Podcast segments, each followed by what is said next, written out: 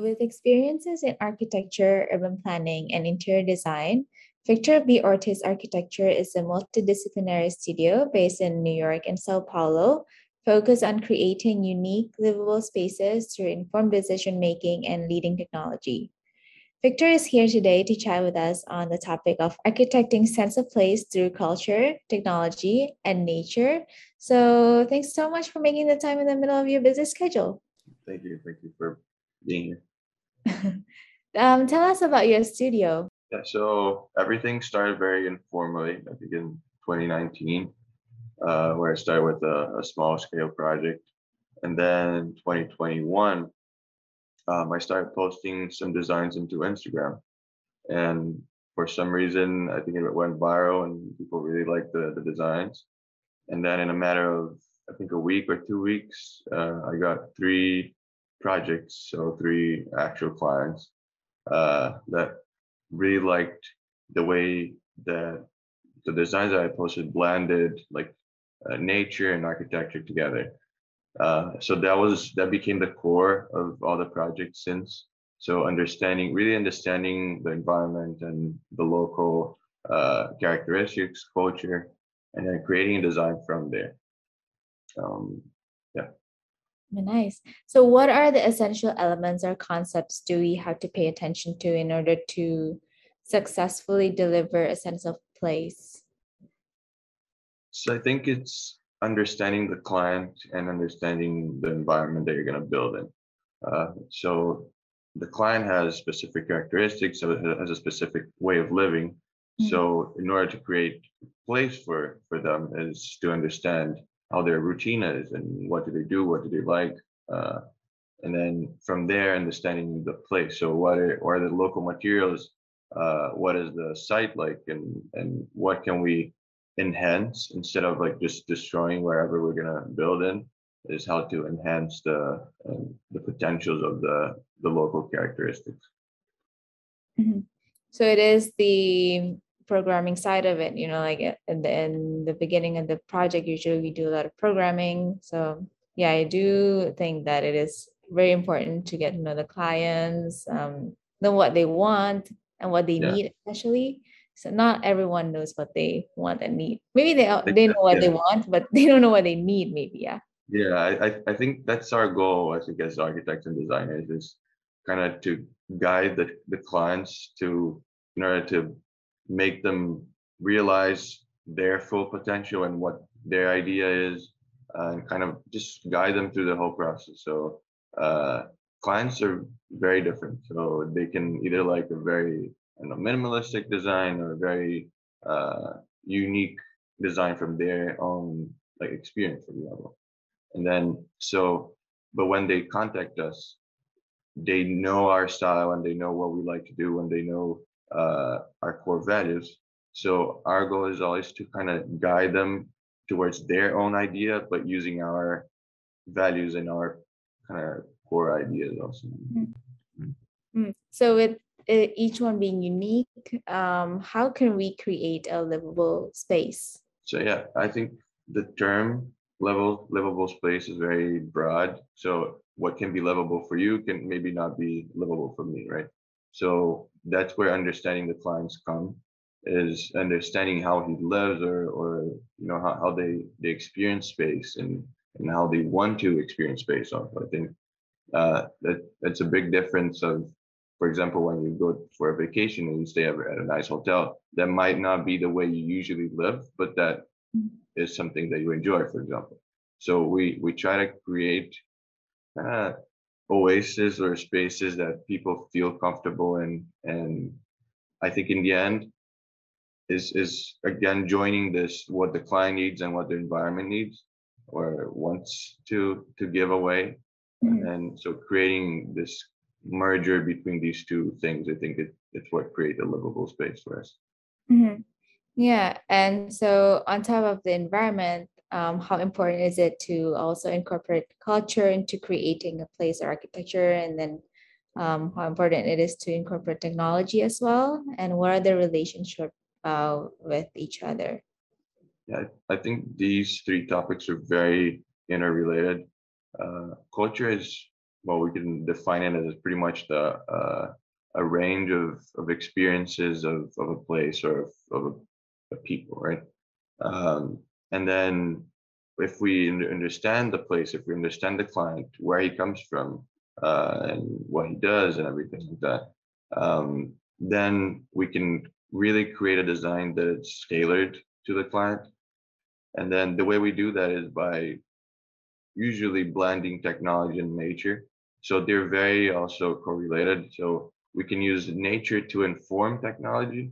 For example, if we're going to do simulations, uh, or where where do people walk on on this uh, on this mall, for example. So we can do simulations such as swarm uh, algorithms, which simulate birds, and you know, uh, kind of using nature to inform uh, our our designs and our techniques. Um, we can also use um, the other way around technology to inform nature or to to simulate nature right? So we can do solar studies wind studies uh, you know we can it's kind of limitless what, what we can do. Uh, so we always try to blend these two. So i think one of the main uh, differentials that people saw in our projects was to use nature. So bring in biomimetics right? So kind of not copy nature, but use it as inspiration for our final goal, which is an architecture design. Uh, and then from that, it can come innovation, right? It can it can uh, inform your project in ways that you would never imagine to do so.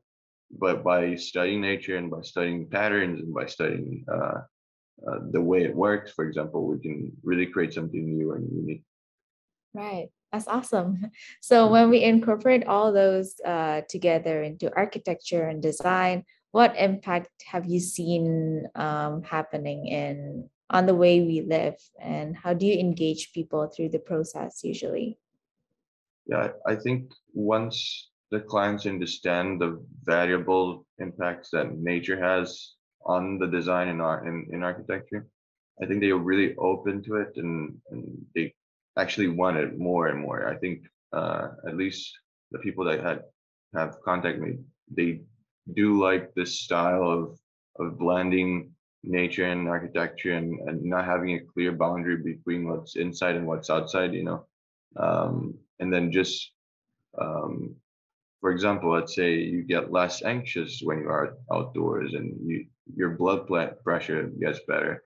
So it's not just uh, uh, kind of a mental state of, of benefits is also like physical benefits. So uh, cleaner air. Um, and then, so these arguments and these facts actually help convince uh, clients and help show them the uh, the potentiality that you can have when you blend these two together.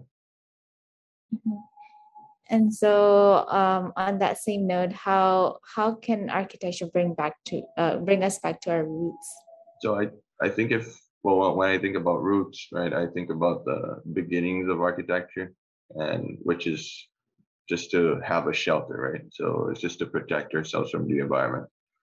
But now we we have evolved so much that we can choose things to do with this shelter and and to make it better and to improve our lives. Uh, so it's in the end it's kind of how, how can you plan uh, to have a better construction a better uh, waste management for example. Um, and then design in a conscious way that it's you can pre- predict uh, the uses and the necessities in the future right? So it's it's i think it's not anymore just about building something building a house that you know it's it's serves as shelter. I think it's more about building a place that can be adaptable through seasons and can predict uh, future uses for the that space. Do you mind sharing with us uh, one or two of your projects that successfully enhance um, that human and nature relationship? So I'll share. This is a project that kind of started it all. Uh, I posted just for fun on, on my Instagram, and I, I think it just went viral. And and I think it depicts really well this uh, this joint relationship between architecture and nature. So not having a clear boundary of, uh, you know, is a roof just a roof? Can we walk on the roof? Uh, how do you access the roof? Is this a, a, a garden that goes from from the ground floor up? Uh, so you never have to, you know, go upstairs or um, it's kind of a, a mixed use in terms of, of a patio, outdoor patio, and an indoor indoor space and living area, but it's also um, like a garden. So it's really like kind of a mixed use of of um, ideas and, and concepts of living, right?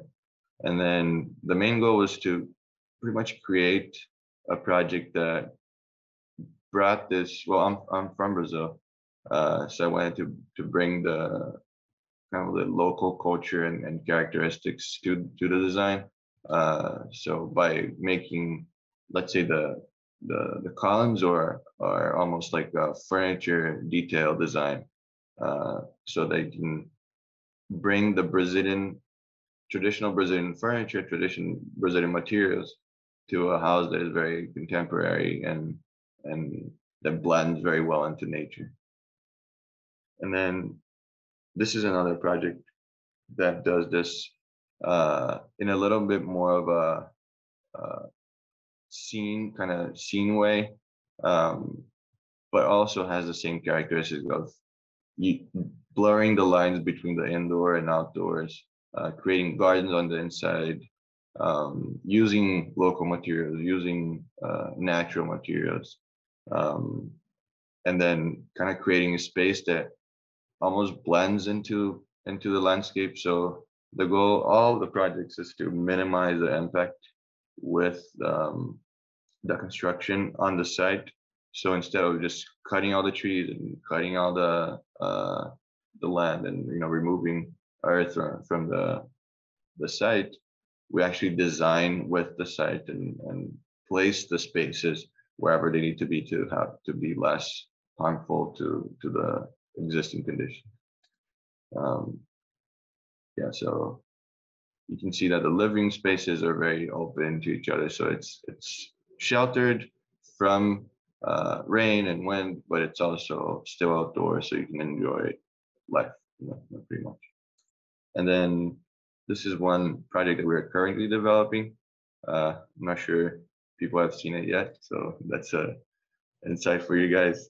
Um, also, like for example, we have to understand clients, right? So the clients on this project really like concrete, and then we we have to understand that concrete is a not very good for the environment, right? So how can we make it in in a way that um, we can impact last environment and still create a unique um, architecture, right?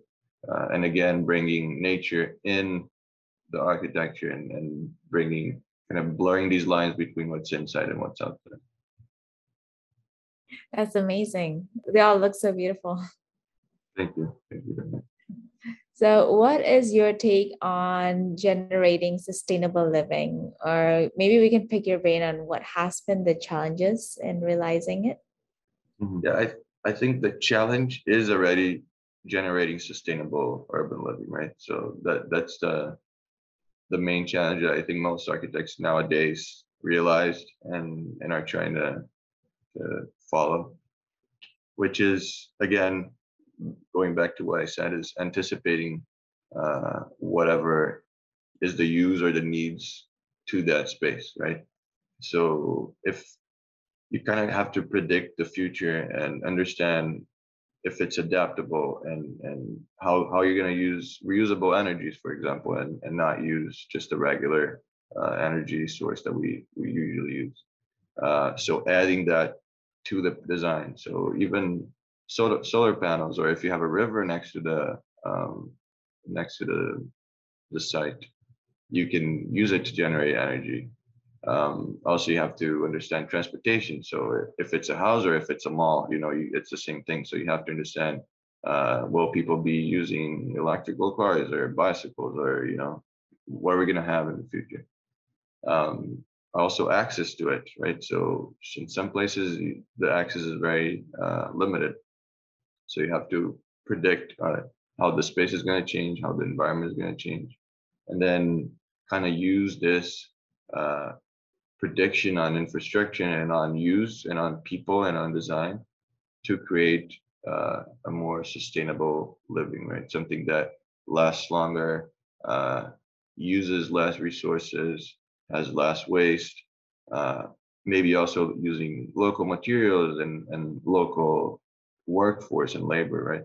So kind of enhancing the qualities of wherever you're going to build instead of just designing something that could be just placed anywhere, you know, and, and really using uh, what we have, which is the the site for architecture, right? And and predicting um, what it's going to be like and what it's going to be used. Mm-hmm.